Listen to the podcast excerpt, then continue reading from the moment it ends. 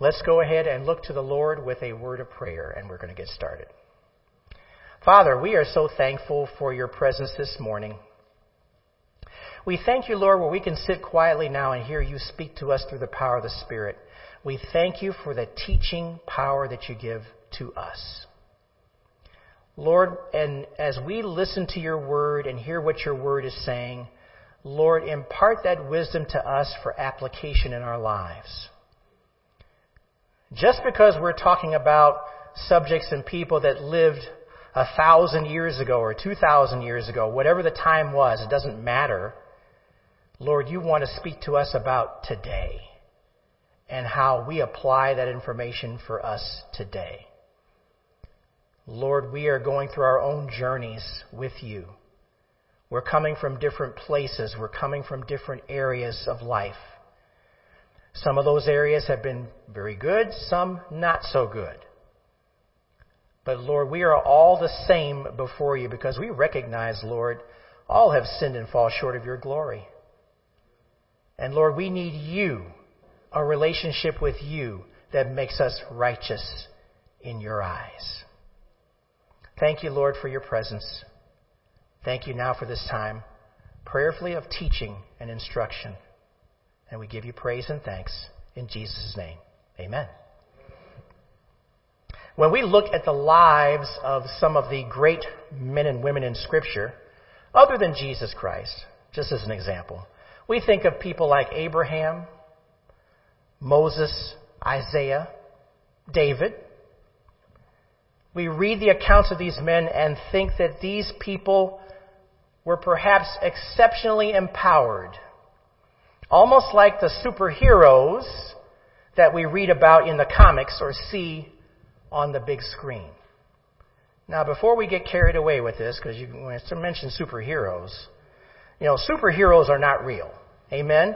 Now, you cannot say this out loud at Comic Con because you'll cause a rumble at Comic Con if you talk about superheroes not being real. But we're not at Comic Con. We're talking about real life here. But we need to even understand, even in the characterization of these superheroes, they have flaws as well. Superman is known as the Man of Steel, but he was supposedly weaker than you or me when he was exposed to kryptonite. Batman became the Cape Crusader when his mother and father were murdered in the streets of Gotham City. And he carried that with him for much of his adult life. Spider Man does what a spider can, but he was also largely shunned and ignored as a successful crime fighter. And some would even contend that Spider Man had some emotional issues. You could argue that it was the human nature of these characters that make them even more endearing as crime fighters. These fictional characters are heroes, but all of them are flawed in some manner. They're not perfect. And neither were the so-called heroes of faith that we read about in Hebrews chapter 11. Turn your Bibles and electronic devices to Hebrews chapter 11, and we're going to read verses 1 and 2. Hebrews 11, verses 1 and 2. Now, we're not going to read all of Hebrews uh, 11. We're just going to touch on the point that we're going to be referring to, there's different people involved that are mentioned in that scripture, and we'll cover some of those in the next few minutes, but go to Hebrews 11, verses 1 and 2, just to set the stage for it.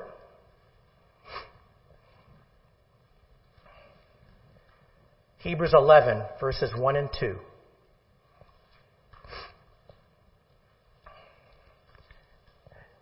And this also sets the tone for today's message, too.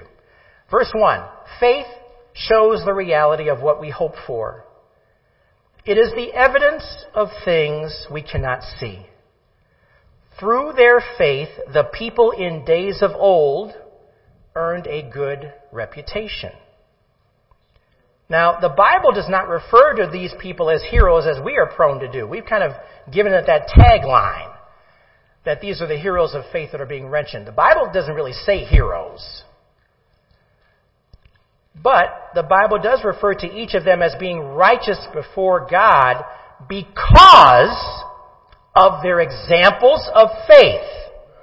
Because of them, they're deemed righteous. So, were they really heroes? Well, you tell me. Abel was deemed righteous because God accepted and approved of his offerings. Even in his death, his faith showed leadership by example. Leadership by example. Enoch pleased God with his faith so much that he did not experience death. But now drop down to verse 6 if you're still in Hebrews 11. Paul follows with this passage after talking about Enoch. Verse 6 of Hebrews 11. And it is impossible to please God without faith.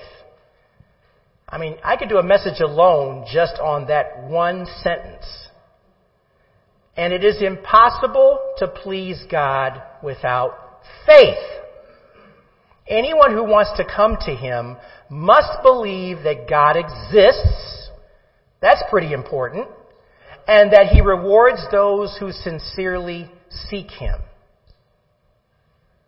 So I hope you can see where we're going with this. Faith is a necessity in having a relationship with the Lord. And what did we say faith was earlier? Things you can't see. Things that you can't see. Abraham pleased God with his faith and believed God's promises to him. But he was far from perfect.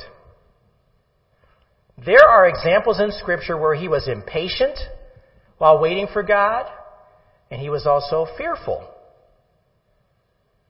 Sarah had faith and bore Abraham a child when she was 90 years old after being barren. But God had to challenge her when she lacked faith. These people and others are recorded as being accepted by God because of their faith and in spite of their human nature. Accepted by God because of their faith in spite of their human nature. How many of us have human nature? Amen. How come y'all didn't have put your hands up, those that you didn't? Some of us did. I mean, how many of you have human nature?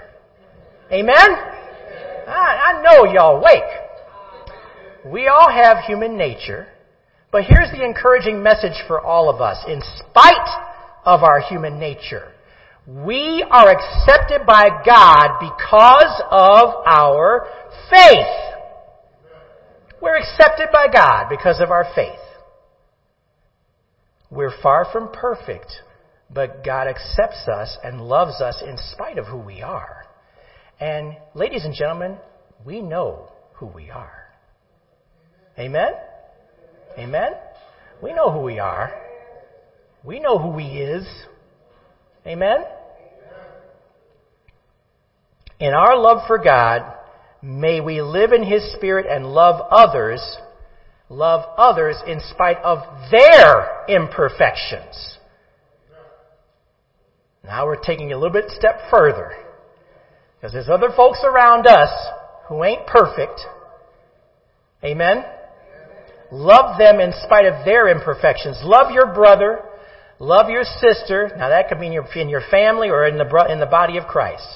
Love your brother, love your sister, love one another because you represent Jesus. You represent.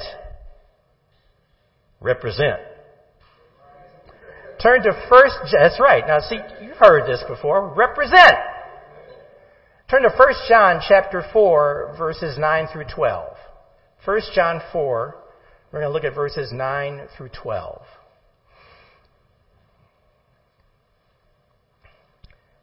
And this will be from the NIV version. 1 John, 1 John 4, verses 9 through 12.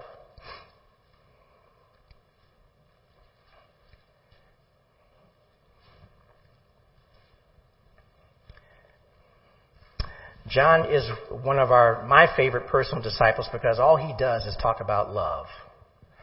If you look at scripture and really look at his letters, love is always at the forefront. He mentions faith too and all that, we just did a study this morning on Sunday School Extra, which was online. You can go back and look at it later on on 2nd John, uh, verses 1 through 13. He talked about love throughout that passage and as well, and talked about faith as well. But let's look at this passage, 1 John 4 verses 9 through 12. Verse 9, this is how God showed his love among us. He sent his one and only Son into the world that we might live through him. This is love. This is love, not that we loved God, but that he loved us and sent his Son as an atoning sacrifice for our sins. Dear friends, since God so loved us, we also ought to love one another. No one has ever seen God, but if we love one another, God lives in us and his love is made complete in us. And that means that requires faith. No one's ever seen God, so we believe that he is there because of faith. We believe he's here because of faith. So with this information about love and faith, we're going to use the balance of this message to explore the life of Jehoshaphat. Jehoshaphat, the fourth ruler over the southern kingdom and son of Asa, the previous king. Now, the first account you would read about of Jehoshaphat in Scripture is in 1 Kings 15:24. It has a brief mention about him being the successor to Asa, and later on you would see it also in 1 Kings 22 verses 1 through 50. But there's going to be a little bit more detail we're going to cover today in 2 Chronicles chapter 17. Uh, Jehoshaphat ascended to the throne at age 35. He reigned for 25 years, a fairly long tenure. So let's take a closer look at this and reflect upon how King Jehoshaphat, as a man of faith, let's emphasize this, not only ruled with the intent of serving the Lord, but also did some additional things that other kings failed to do. He took a stand on the Word of God. He shared the Word of God. He received God's blessing because of his example of faith and obedience to God. Leadership. Jehoshaphat's people also received blessings because of his faithful leadership. Turn now to Second Chronicles, please, chapter 17, if you ever or haven't already turned there. Second Chronicles 17, and let's look at verses 1 and 2 to start out. Second Chronicles 17, verses 1 and 2.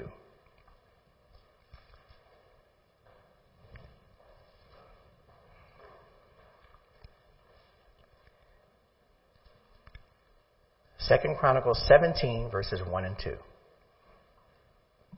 Everybody there? Let's start with verse 1. Jehoshaphat, his son, that's Asa's son, succeeded him as king and strengthened himself against Israel. He stationed troops in all the fortified cities of Judah and put garrisons in Judah and in the towns of Ephraim that his father Asa had captured. So when we read in Chronicles and look at the account in Chronicles, that's First Chronicles, Second Chronicles, what we're reading is God's perspective of the leadership of the kings of that day. He's giving you an account based upon his perspective. So that's why you see some things mentioned in Chronicles. You may not be men- they may not be mentioned in Kings. It doesn't really matter.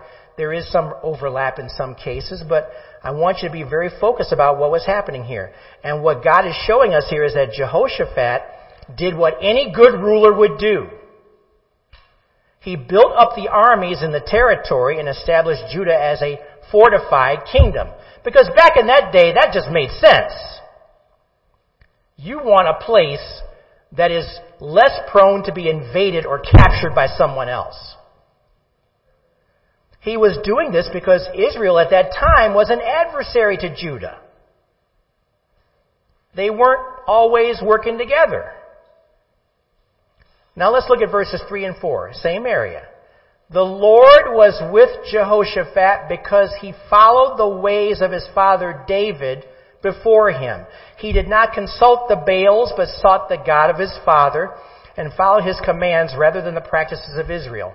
Why is God mentioning about he didn't consult Baal? Because a lot of folks back then consulted Baal. They were following anybody but God. This was the regular practice in Israel and in Judah. anything other than following God, boy, they found a way to do it. But God is making it a point here to show us, sought the God of his father and followed his commands rather than the practices of Israel. Now you may have noticed in scripture, this scripture here referred to about, in the first section, it was referring to his father Asa, his natural father. But now in verse 3, he's talking about David, who is mentioned in Jehoshaphat's lineage. And that's why it's being mentioned. But here's the thing that we want you to see from God's perspective. David's earlier years as king were arguably his most faithful and obedient years of service for God. So, being God's account here, and giving a record of the rulers in Israel and Judah, David is referenced as the standard for all kings. He's the standard he's being given as the best example of a king who truly was faithful to the Lord. And what he's saying is Jehoshaphat is right there. He's following that same standard of leadership. We don't want to get into how leaders sometimes don't follow any kind of standard or follow what they think is best. But at the end of the day, sometimes we learn best from those who did it right who are doing it right, who did it right, who keep doing it right. And in this case, he's saying David's early reign was the example to look at. Now, David's total reign, we can talk about the latter part of that, wasn't so good. So we're giving focus to the part where he got it right. And it tells us how highly esteemed David was in God's eyes, to use this example. Now hold your finger in Second Chronicles and go to Acts chapter 13. Acts 13 verse 22. We want to, let's emphasize how important that David did have as far as the impact that he had with the Lord and how it is a good example to look at. Acts 13 verse 22.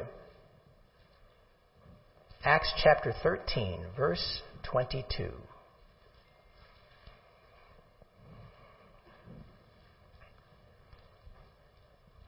Nobody likes to talk about transitions in government, but sometimes transitions are necessary because we have to get somebody out of the way who's not doing what's right.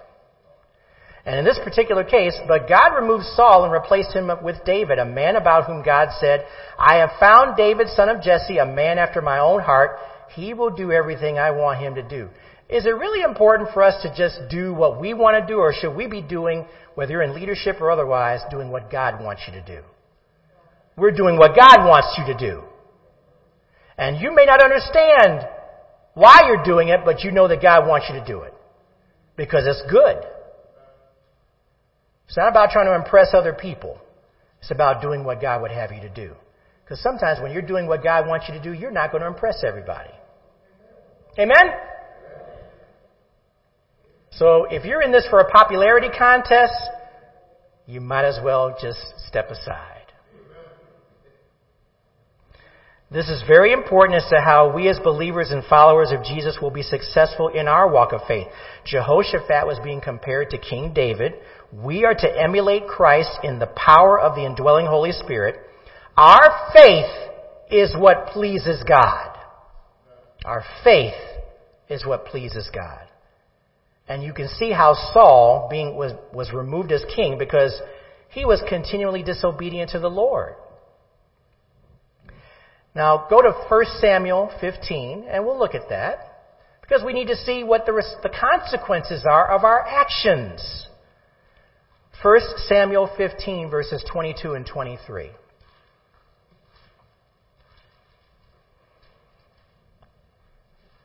This is basically telling us, everyone, that we as believers in Jesus have a responsibility to still remain obedient to the Lord. We can't just do what we want to do. We can't just go on our own way of thinking.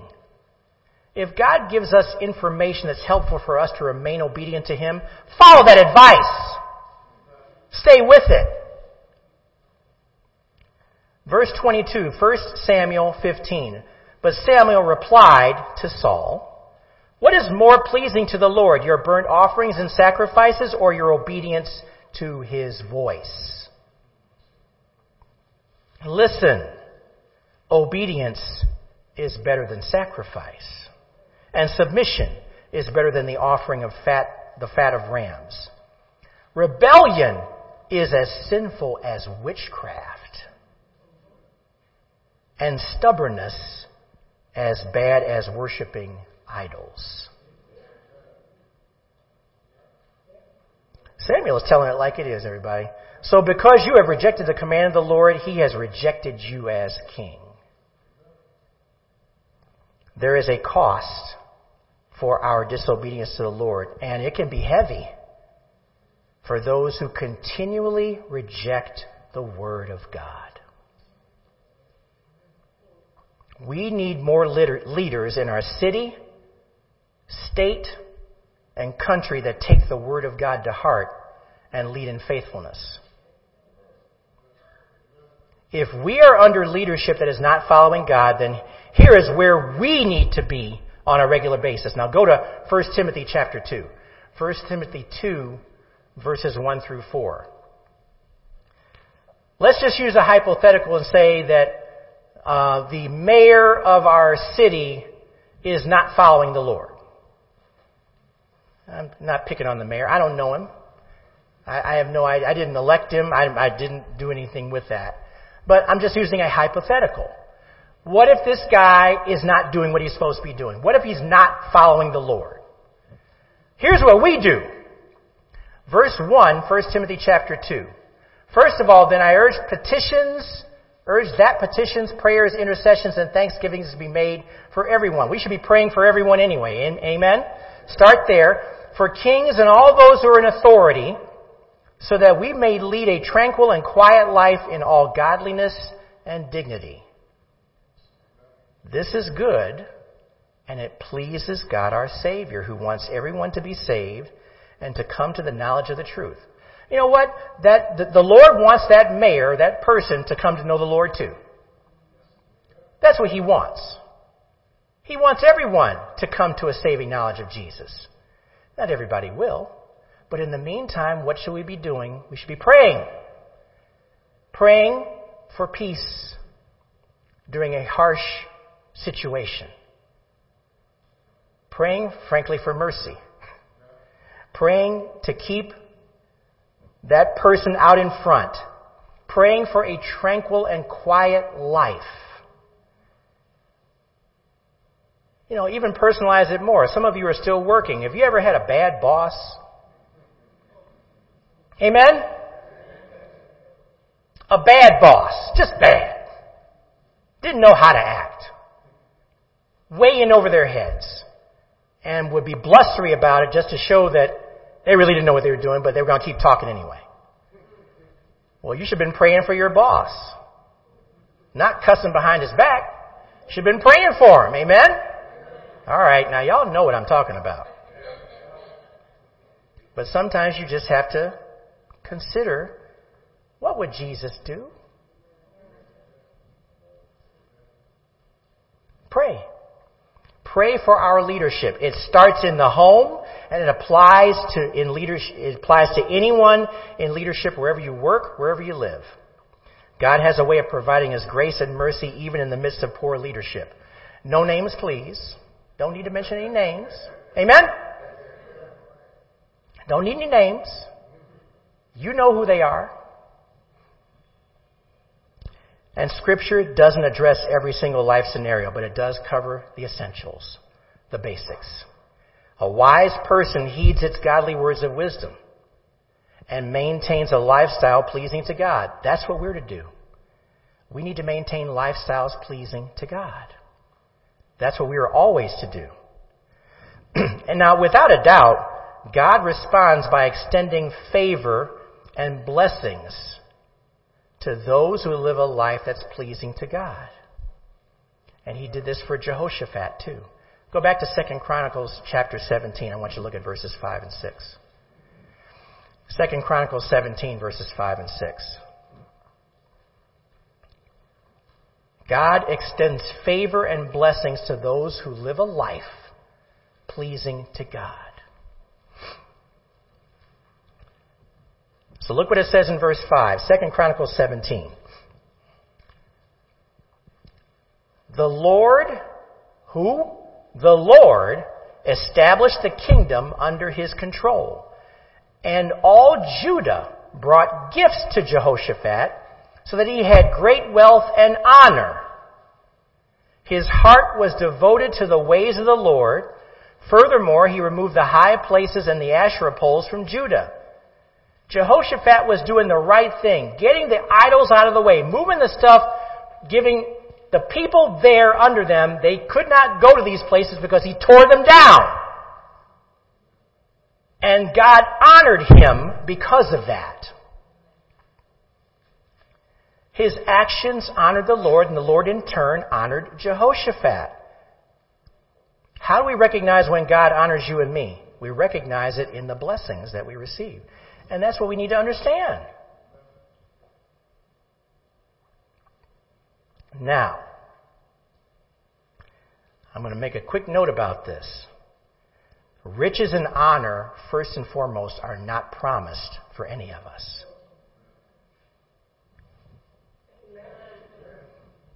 They're not promised for any of us. So let's be clear about that. Some believers, I'm going to say present company excluded, some believers have a tendency to believe that God will rain down money if the gospel of Jesus Christ is tied to some sort of prosperity. That's not how it works. It is misplaced faith. It is unbiblical. And a lot of people have fallen for this false teaching. Now, I'm not going to mention any names. But when we hear prosperity gospel, we usually tie those to certain persons. And I'm going to say a lot of black brothers and sisters fall into that trap too. And you know why they fall into that trap? Because of greed. It's greedy. It's so dangerous in that people believe that their actions are going to obligate God to extend them favor. It eliminates the recognition of the sovereign nature and character of God. The prosperity gospel actually derives its roots from the New Thought movement that originated in the United States in the late 19th century. I don't know if you knew that or not. I learned this. But this is nothing really new. It's been around. It was not explicitly a Christian movement, but it was influenced by Christian ideals, Eastern philosophies, metaphysical traditions, and let's throw in a little bit of psychology and self-help too. The movement focuses on the power of positive thinking. No names. The belief that positive thoughts manifest positive outcomes. If I hear the word manifest one more time coming from black folks talking about what they believe in, woo wee. And negative thoughts would promote negative circumstances. Another belief in this movement is that the mind has the power to heal the body and attract prosperity. Give me more! Give me more! David W. Jones, a Christian ethicist, that's a person who specializes in the study of ethics. He said this quote, In light of scripture, the prosperity gospel is fundamentally flawed. At bottom, it is a false gospel because of its faulty view of the relationship between God and man. Simply put, if the prosperity gospel is true, grace is obsolete. God is irrelevant and man is the measure of all things. You realize that it really is morphing into you're the most important thing going on, not what God is doing. Whether they're talking about the Abrahamic covenant, the atonement, giving, faith, or prayer, prosperity teachers turn the relationship between God and man into a quid pro quo transaction. So, what's the conclusion for all of this? It's simple. God is absent in the prosperity movement. God's not there. All these people that are jumping around in church and talking about, I got this, I got that, God's not there. I mention all of this so that you understand Jehoshaphat didn't ask to be blessed. He did what was right. And God blessed him. He did nothing for the purpose of receiving God's wealth and honor. God gave it to him anyway because it was a way for others to witness the goodness of God. He's the leader. If others underneath him see him being blessed because he's doing what's right, guess what they're going to do, to the people underneath him? The same thing. It's a lesson. It's a teaching. It's a way for us to see how God truly does bless because you are being obedient. Not because of quid pro quo. But Jehoshaphat, Jehoshaphat went even further because of the love of God and His Word. Not only did he be, was he obedient, he spread the good news of God to the people of Judah because he made it a priority. Now drop down in 2 Chronicles 17 to verses 7 through 9. This is really important for us to see. Because we need to understand that when we are told to go into all the world and preach the gospel, well, we're spreading the love of God, but guess what? We gotta be talking some scripture to some folks every now and then. Just coming out with it. Saying something about it. Verse 7, 2 Chronicles 17. In the third year of his reign, he sent his officials Ben-Hail, Obadiah, Zechariah, Nathanael, and Micaiah to teach in the towns of Judah. To teach in the towns of Judah. With them were certain Levites Shemaiah, Nethaniah, Zebadiah, Asahel, Shemiramoth, Jehonathan, Adonijah, Tobijah, and Tob, Adonijah, and the priests Elishama and Jehoram. They taught throughout Judah, taking with them the book of the law of the Lord. They went around to all the towns of Judah and taught the people. Jehoshaphat proclaimed the truth of God to the people through his Levite priests and his officials for one purpose to educate the people. Educate them in the ways of the Lord.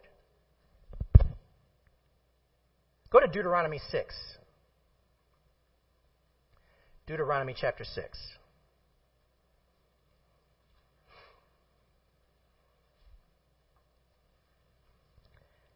Educate in the ways of the Lord. I mean, that's what we're doing here. Amen? Any good church should be doing the same thing every Sunday morning. You know what really used to bug me? I had a pet peeve about when I was much younger, when I would go to church. Pastor would get up in front of the podium and make all kinds of machinations and say things, pull out maybe one passage and start preaching. Well, you know, that's not going to cut it, everybody. Because now we're not talking about really learning Scripture, we're talking about more of an entertainment type situation. Well, that's just my opinion. You know, I, I don't ask everybody what my opinion is about everything or what their opinion is, but at the end of the day, what kind of a teaching is really taking place when you learn one passage? All right, so I've said my piece. Deuteronomy 6, verses 4 through 8. Listen, O Israel, the Lord is our God, the Lord alone, and you must love the Lord your God with all your heart, all your soul, and all your strength. And you must commit yourselves wholeheartedly to these commands that I'm giving you today. Repeat them again and again to your children. Talk about them when you are at home and when you're on, you're on the road and when you're going to bed and when you're getting up. Tie them to your hands and wear them on your forehead as reminders. Now, Jesus repeated these same words to tell us one of the greatest commandments in the law. And John shared with us the earlier the importance of loving others. So as Jesus tells us, all of God's Word, the law and the words of the prophets of God are summarized with these commandments that you find in Matthew chapter 22, verses 37 through 40. That goes a, a long way from just looking at one verse. It has to stay with you. The Word of God stays with you day and night. Whether you're here, whether you're out there, whether you're at home, whether it's morning, whether it's noon, nighttime, it's a regular practice for a person of faith. And that's where we need to be.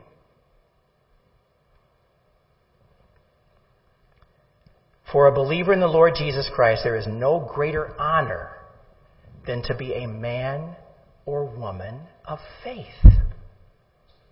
There's no greater honor than to be a man or woman of faith.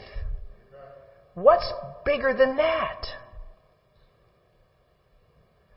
It's pleasing to God, and He enables us to go and proclaim His truth through the power of the Holy Spirit.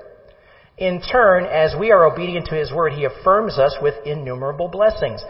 Can you count the number of blessings you've ever received from God? That's why I say it's innumerable. There's no number you can put on that. And they don't have to be anything magnanimous either. Sometimes the blessing is receiving peace from Him in a moment of difficulty. Amen? That's the, what we need to understand about. These blessings do not always equate to money like some people would have you believe. Sometimes just peace. Our prayer life becomes more in tune with the will of God, and our life will reflect that as well. Look at what happens to Jehoshaphat now and the people of Judah because of the king's faithfulness. Go back to 2 Chronicles, go to verse 10. 2 Chronicles 17, verse 10. We're going to look at verses 10 to 13. I want you to see now what God is doing. This is, this is something that Jehoshaphat did not do anything other than what he was supposed to do be obedient to the Lord. And what is now happening for Judah? Verse 10, 2 Chronicles 17. I know I asked you to put your finger in there. It's kind of hard to do when you're going all over the place, so I'll wait till you get back there. 2 Chronicles 17, verse 10. The fear of the, now look at this everybody. The fear of the Lord fell on all the kingdoms of the land surrounding Judah, so that they did not go to war against Jehoshaphat. Some Philistines, look at the, look at the characters involved. Some Philistines brought Jehoshaphat gifts and silver as tribute. And the Arabs brought him flocks 7,700 rams and 7,700 goats. Jehoshaphat became more and more powerful. He built forts and stores and store cities in Judah, and he had large supplies in the towns of Judah. He kept, also kept experienced fighting men in Jerusalem. Notice that the people on the outside were moved by God Himself to respect Jehoshaphat and the land of Judah with peace and honor through gifts. God was honoring the faith of Jehoshaphat through the actions of the outsiders. Jehoshaphat didn't ask for gifts. He didn't say, hey, bring it on. Never came out of his mouth. Didn't ask for them. They were given to him because he was faithful to God. Plain and simple. God made Judah into a formidable territory and no one dared to mess with Jehoshaphat and over one million fighting men. Because that's what he built up. They weren't going to mess with him. And sometimes, you've heard this before, peace through strength. Jehoshaphat was not a superhero. Far from it. He was just an ordinary man. Just an ordinary man. a human being like you and me. And God is letting us know through his account in Second Chronicles that Jehoshaphat was faithful to God, trusted in his word, and held it in high esteem by sharing its truth throughout his kingdom. You don't read about a whole lot of other kings or anybody else doing what he did. But this is what he did. Let this be a lesson for all of us. I would hope you would think that I'm going to take all this time to talk about it, that it would be a lesson for you. It's a lesson for us.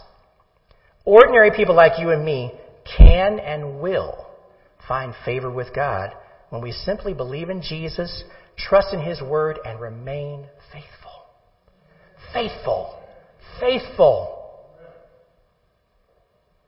It is in His character to honor those who honor Him.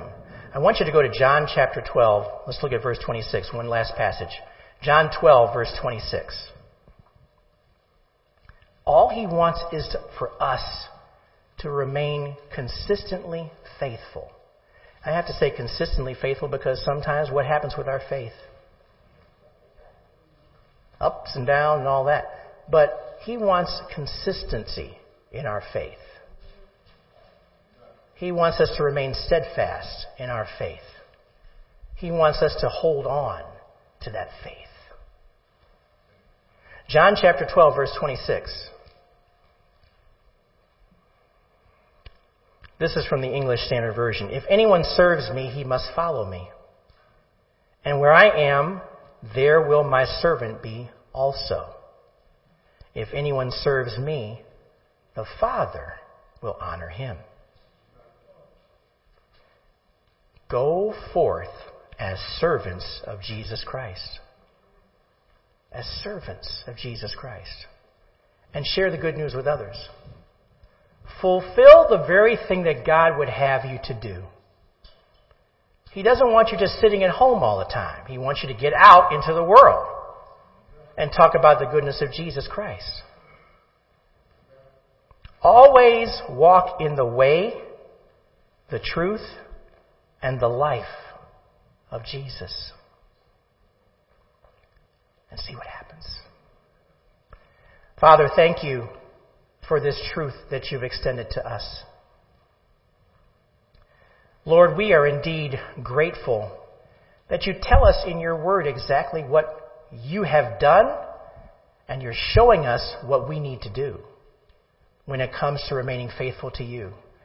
And Lord, you're asking us to do something that is easy if we just remain obedient to your word. It's when we are not obedient when we're going to have trouble. But we thank you, Lord, for the reminders that as soon as we mess up and repent and turn back to you, you welcome us back with open arms. And we thank you for that too. Lord, help us to remain faithful to you in all that we do and all that we are going to do in the future. Lord, teach us to be patient through this process.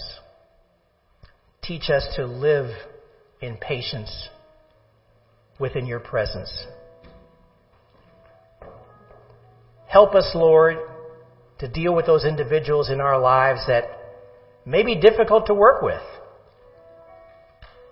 For you have told us and shown us the example about what we need to do in those situations. We pray, Lord, that you will provide prevailing peace in those moments. And we thank you, Lord, that you indeed know our hearts and know where we are at this very moment right now. Lord, we pray that your truth always will prevail because we know that we already have the victory in Jesus, and we thank you. Lord, if there's anyone in our midst right now that does not have a saving knowledge of Jesus Christ, that does not know who he is in a personal relationship, speak to the heart of that person right now. Lord, we thank you for the people in our church who are ready to speak to anyone who does not know you and share the good news. because that's what we're all about. In the same way we are obedient to your will, we also want to make sure that every person who does not have that relationship with Jesus comes to that relationship. And Lord, may they not wait. May they not wait. May they not walk out of here today waiting. Lord, we know that you're coming again soon. And we thank you for that promise as well too. May we live in such a manner where we're ready for your coming. Thank you. We ask all these things in Jesus' precious name. Amen.